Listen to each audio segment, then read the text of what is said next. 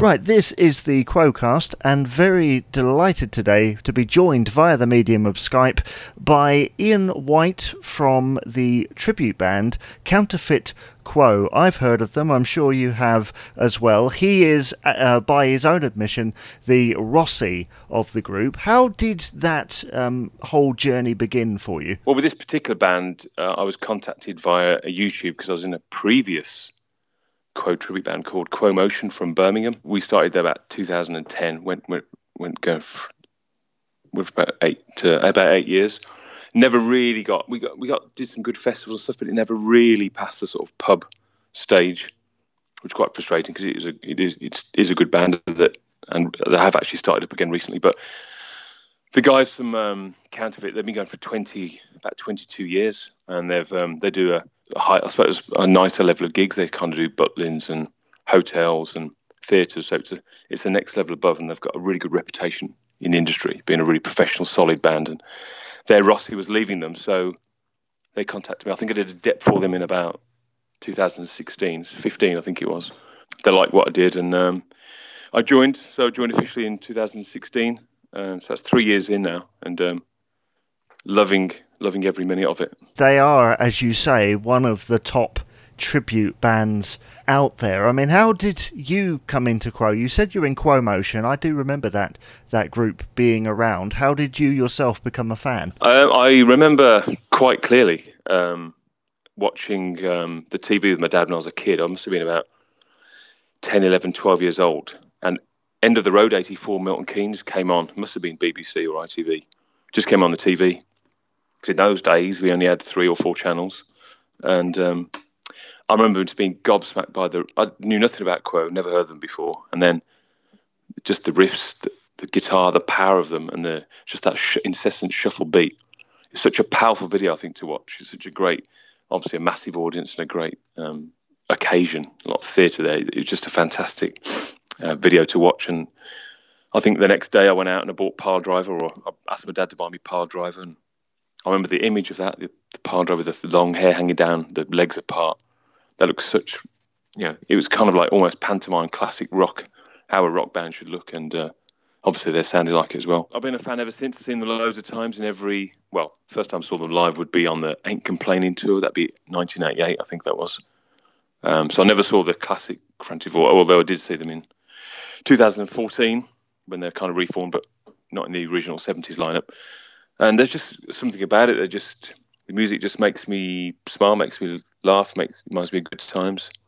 And um, the much maligned as people people think they're these kind of brainless three chord only you know musicians, but they're a lot more subtle and a lot more interesting than people give them credit for. But I think they use it as a it's a marketing tool, really three chord quo, and you know as we all know, Ross is laughing to the bank. You know he's multi-millionaire and living very high on his on his career. So yeah, very happy to be uh, listening to it and playing it and um, having great fun with it with the guys in Counterfeit. There is this kind of misguided simplicity, isn't there? There's a real simplicity to it that is not easy to achieve. How did you go about um, mastering that yourself as what is probably one of the hardest things to do in a Quo tribute band? Yeah, that's a really good point, actually. I mean, a lot of it is it's kind of just in it's kind of like muscle memory now from being since I started playing guitar, which you know probably Mark Knopfler and Francis Rossi were my guitar heroes when I started out.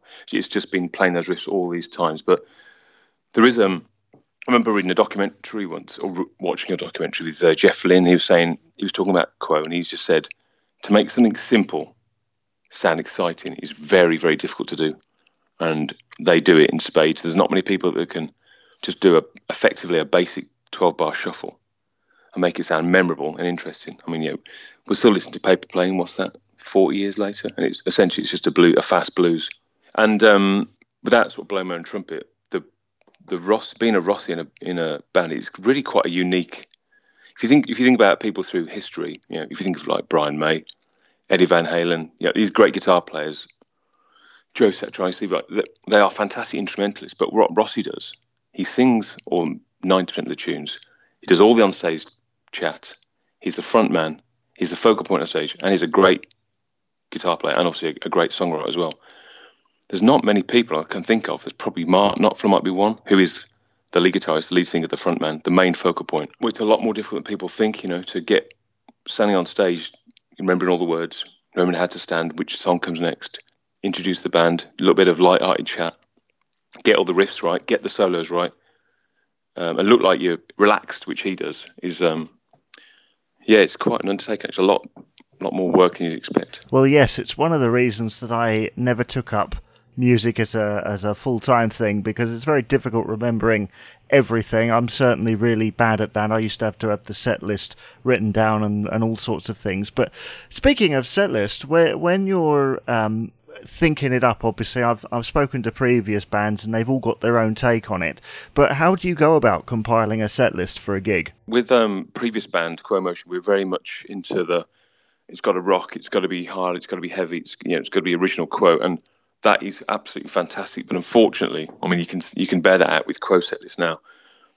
When you're playing to perhaps not you know a hardcore partisan crowd, if you need to grab the the minds and the, the hearts of the, the sort of casual listener, you need to basically have the hit. So our, our set list, Counterfeit used to do the heavy stuff, Backwater and Just Take Me and all this, and it was fantastic.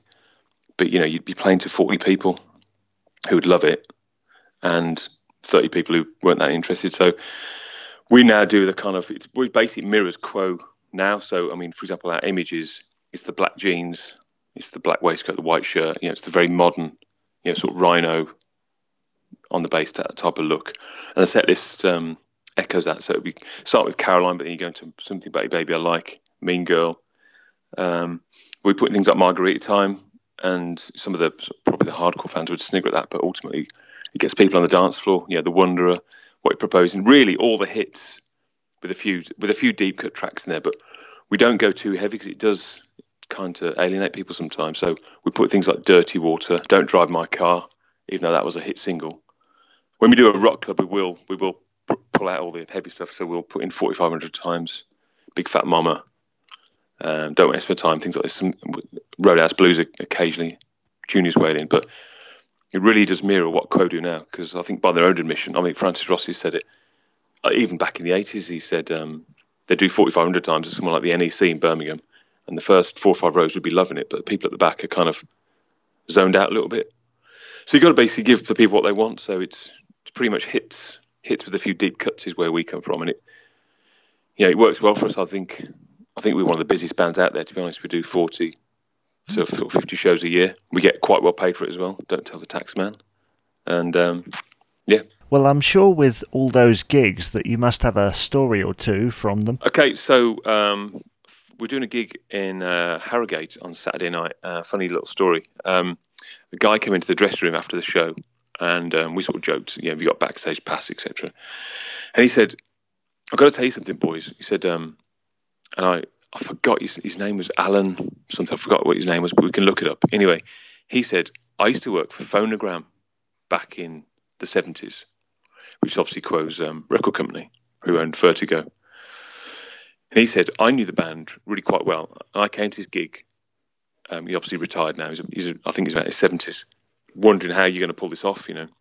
He said, I used to design all the band's albums. So he's designed Blue for You, album artwork, and live and Power Drive and everything. I think he did it up to about 1980, and he worked with the band quite well. He said he got to know them quite well, went on tour with them, and he just, apart from, you know, I don't want to say how he wasn't saying how brilliant we were, but he said how you got all the. So the music was great. You know, he played it really well, but all the little mannerisms and the sort of standing together and the little chats and the talking, and he said it was really um, absolutely spot on. But it was just it was just great to meet someone that um, had worked with the band, and uh, I mean somebody working on the Blue for album cover. It's just it's a bit of a rock classic, isn't it? Really, a nice little nice little uh, conversation we had with him, and he was he said you know gave us our best wishes and said it was a really really good show, and how it really echoed. Even though we mentioned before about how we asset list is like the hits, really what Quo do now. He said it was how we looked physically is the way I'm looking for. Physically, sorry, is the way we looked. He said it was a real heart back to how he knew them in the sort of 77, 79, 80 sort of days. Um, great to meet him. Well, I'm sure it was, and uh, it's good to hear that he enjoyed the gig. Um, do you have any gigs coming up? This Saturday we'll be in Wareham, in Dorset. The next weekend we got two gigs. I think one's in Reading, one's in Wales. I think it's pretty much August is pretty much every weekend for pretty much the rest of the year. I think I think it gets towards December and it quiets down a little bit.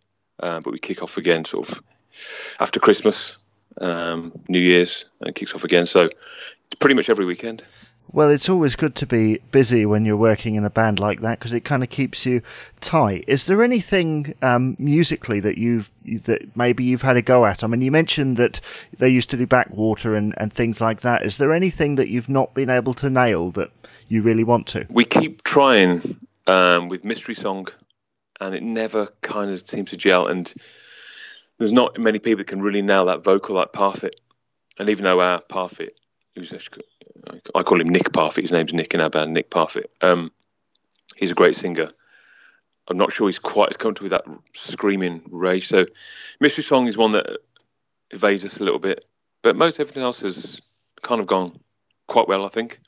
Uh, yeah, Mystery Song's the, the one. Well, yes, it is a difficult one because there's all sorts of effects going on, and there's there's lots of different um, elements in there that I'm surprised that uh, the actual band themselves managed to pull it off these days. Yeah, yeah. Obviously, we've got. Um, I haven't seen him live yet, but Richie Malone seems to be doing a, a, good job of it. But I think they did pull away from it a few years after Rick's passing. He's um, obviously um, he left that one well alone, but he seems to have the confidence now to push it.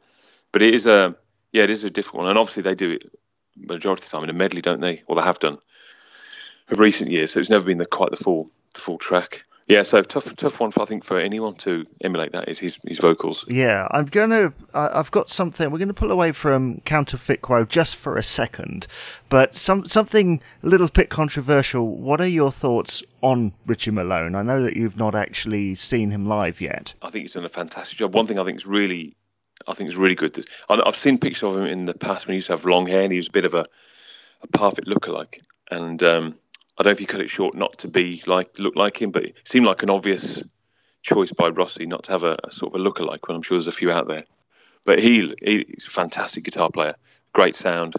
I think like anybody, probably the first couple of shows he probably wasn't as confident as he'd like to have been, but you can see him last couple of years really stepped up. I've only seen him on YouTube videos. His vocals have grown immensely, um, and his guitar playing is has always been there and they seem to have him and Rossi seem to really gel. Yeah, they, obviously him and Parfitt had a fantastic career together. Reading his book, actually, the the um, I talk too much, which I've read recently. They were saying how they had a they probably you know last ten years was a bit tumultuous and wasn't quite the sort of best buddies we all thought. But um, they seem to very quickly in a couple of years got a really good chemistry on stage. In fact, the bass player in our band, um, John, he's seen them. He's been on a festival. He's in a few other bands. He's been on a festival where Quo were headlining so he's actually backstage with them, and um, I mean, not hanging out, but you, you saw them, and he set out the best they've sounded for years and years and years. He was really impressed. So I'm looking forward to trying to catch them when I can. Yes, I've seen a few uh, of the videos myself. I've been very impressed. Have you actually met any of the band yourself? Yeah, quite funny story actually. Yeah, years ago, I mean, long, oh, this would be late 80s. My sister actually won um, a competition with a local paper to meet the band and get a gold record. So we went, we met them backstage at the NEC. This would be about 1990, something like that. Um, we met all the band, got a gold record. Um, I actually gave Rossi my, um, a demo tape of the. I was in an, an, original band at the time, trying to be a rock star. Didn't didn't really work.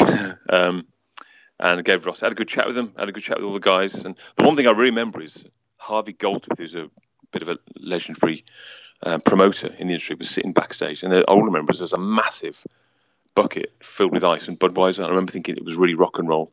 It was just this room just full of beer, and there was nothing else in it, and a couple of guys just hanging out. So yeah, um, I met them on a book tour as well. They got I got some stuff signed once on a book tour. I remember speaking to Rossi quite a lot. I was being a bit of a guitar nerd and asking about how he gets his sound, and I was asking about what amps he's using, and we had quite a well for me quite an interesting chat. Yeah, it was good. In terms of your guitar playing and things, do you think it's important? I mean, how hard is it to nail that sound? I wouldn't say it's hard to nail it, but it's easy to over go too aggressive with the sounds. A lot of people, I've seen a lot of bands, whether it's cover bands or tribute bands, where they have over over distorted guitars. People think they have their guitars really loud and really heavy, and if you listen to the, some of these, particularly the early stuff, it's a very loud dynamic, but almost a clean sound. Down Down would be a classic example when the when the guitars thunder in. It sounds incredibly powerful because it's quite a clean sound. Um, so the important thing to do is not have too much distortion. And he's got just got loads of confidence and charisma and swagger Rossi has with his guitar playing. Um, it's almost like a, especially some of his early solos. If I think of something like um, "Fine, Fine, Fine" off the Quo album, it's like a almost like a a country sort of solo, very clean, very precise, very confident, very fast, very um, elegant, really, really well, uh, really well worked out against the diatonic um, chord to the solo. Um, yeah, so basically, cleaner, cleaner and louder is the thing, not too distorted. That's probably going a bit too nerdy on the guitar thing, but um, that's one that's one mistake I see a lot of people do. And you've got to really back off the overdrive. Well, yes, which is why the more modern um, Quo material that have that has come out has got that kind of clean thing to it, and people say, "Oh, it's not heavy enough," and you think, "Well, actually, it's close to what was there. It's just produced slightly differently." Yeah, absolutely, you're absolutely right. It's um, the the early stuff was really, really clanging and, and, and really quite clean, surprising and quite surprising. Some of the heaviest bands in terms of rhythm guitar players. If you think of Malcolm Young out of ACDC, Tom Morello from uh, Rage Against the Machine, their guitar sounds they're not they're really not that distorted. They're not that heavy, but they play with such power, such they command the sound so well. Sort of thing Parfitt did. Um, there's a little bit of drive there, but the great guitar players, that you know, they use they use their power to get the sound through. Um, if that you know, power of the right hand, I should say, um, rather than using the amp. Well, that that is very true. You mentioned that uh, Piledriver was your first Quo album. Do you have a particular one of choice? I really am fond of Piledriver, uh, but the one that, to me that I, there's not a duff track on it. I really like Whatever You Want. Um, I think especially the last two tracks where they put them together. Um, Come rock with me, is it? And, and rocking on, rocking on, yeah. How it just it just segues together. It's just their, their sound there is just they're just really good for me. The late seventies, they'd peaked at there. They'd got the production right. They got the songwriting right. The, the obviously the lineup was powerful. Um, so that seventy nine was a really really good sound for me. I I love that. Have you got any favourites? Do I have any favourites? Well, some that wouldn't be popular among hardcore. I, I am quite fond of the late 80s um, albums, Your Perfect Remedy and um, Ain't Complaining. But personally, my, my personal favourite is On the Level because it's just that driving force. The whole, as you say, um, about the Whatever You Want album, there isn't a duff track on it, in my opinion. It's just wall to wall sound, but not over the top. Yeah, yeah, absolutely. I'm, I'm with you on that one. I'm a, I'm a really big fan of, well, in, Ain't Complain was the first tour I saw, but I really love the In the Army Now album, which I was surprised to learn in the in the book. Ross is saying how it was such a sort of a, a mismatch of uh, different writers and you know it was kind of stitched together at the last minute almost the way he was describing it. He was so he was also um, I think he's quite well known. He was sort of using substances, and he wasn't quite the full the full shilling. And um, to me, it sounds a really great, complete album from start to finish. Really nice production, great songs. So yeah, I, I, I do like this of the '80s stuff as well. Well, it seemed. I mean, I've I've read the book as well. I really enjoyed it. Um, it seems that that album was an attempt at cracking the pop market, um, which you know, which of course they were going to in in that period. They needed it to be a success, and I think in some ways there there are a couple of um, exceptions where you're thinking, well, this, this is a bit a bit of a weird direction.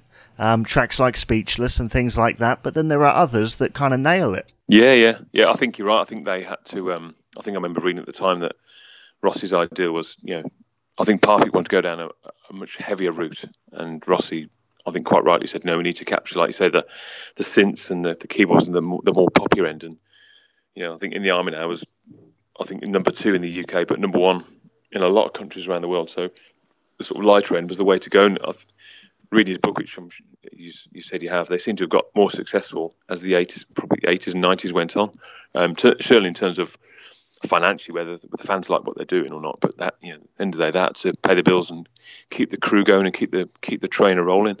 Um, so the the popular side, I think, had saved them really. And of course, once the '90s came round and, and David Walker got involved, and they, they got more involved in uh, in more media and press and uh, and things like that, and it just got bigger and bigger, which is why, of course, they're still around now. Yeah, yeah, I think they I think there is at the time they had to just take, they had to take they made it more of a brand, not a band, didn't they? And they had to just do what they need to do to um to, to keep the to keep the money rolling and keep the punters keep the punters interested and you can't always do that with you know you can't make original music. I think a good a good reference point to that is you you know you think of the Rolling Stones. I, I think they had a blues album out about a couple of years ago, but I can't remember the last time they had a would it be 90s or something? 20 odd years ago when they had an album out and they're, they're still touring. They but they make themselves relevant in different ways. But um, know their iconic sort of um, the tongue and all that sort of stuff and the, the merch they sell. But in terms of a, of a valid band you'd say they're not really but they're still a massive massive draw. So you have to just go with um, what the public wants sometimes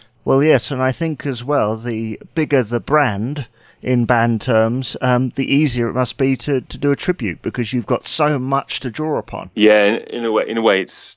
I mean, it's it's a real blessing because you've got so much material to, to work with. You've got so much loyalty and love for the band out there. It's. Um, I wouldn't say it's almost kind of like you, you pitch your tent up and then everyone turns up. You you have to work hard at these things, but it's great to it's great to have a band like that to draw from. And and we always say the um, a lot of times we do we do two set lists. We do uh, two sets at, at a gig and um, the second set is just absolute, you know, just a wall of hits. And um, it's, I mean, there's, we can't think of any band really that, I mean, there's 10, 12 tracks in a row, you know, think what you're proposing and in the arm and roll over, lay down, whatever you want. You know, it just goes on and on and on. And the dance floor is generally just up and rocking from the moment you, you know, the moment we start to the moment we finish. And um, there's not many bands have got that sort of pull in their back catalogue. No, that that is very true. So you are in the tribute band Counterfeit Quo. If they wanted to find out more about it, where would they need to go? Really easy place. Just search for Counterfeit Quo on Facebook, or it's uh, counterfeitquo.com is the email. Um, everyone everyone seems to search things on Facebook these days. We haven't got a Twitter handle yet, um, but uh, we're just keeping it t- to those at the moment.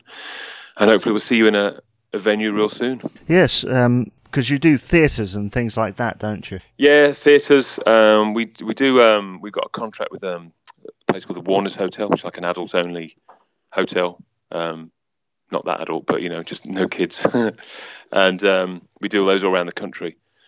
A lot of theatres, a lot of Isle of Wight theatres, um, Butlins as well, some, some holiday camps, which are really great gigs because you've got this um, you got this kind of audience that are just desperate to be entertained and the curtains pull back and you've got sort of 3,000 punters sort of waiting to. I mean, they're not there to see you specifically, but there might be three or four acts, and it's like a they'll theme it as like a 70s rock weekend or a head headbangers weekend, whatever. And we're sort of in the mix there.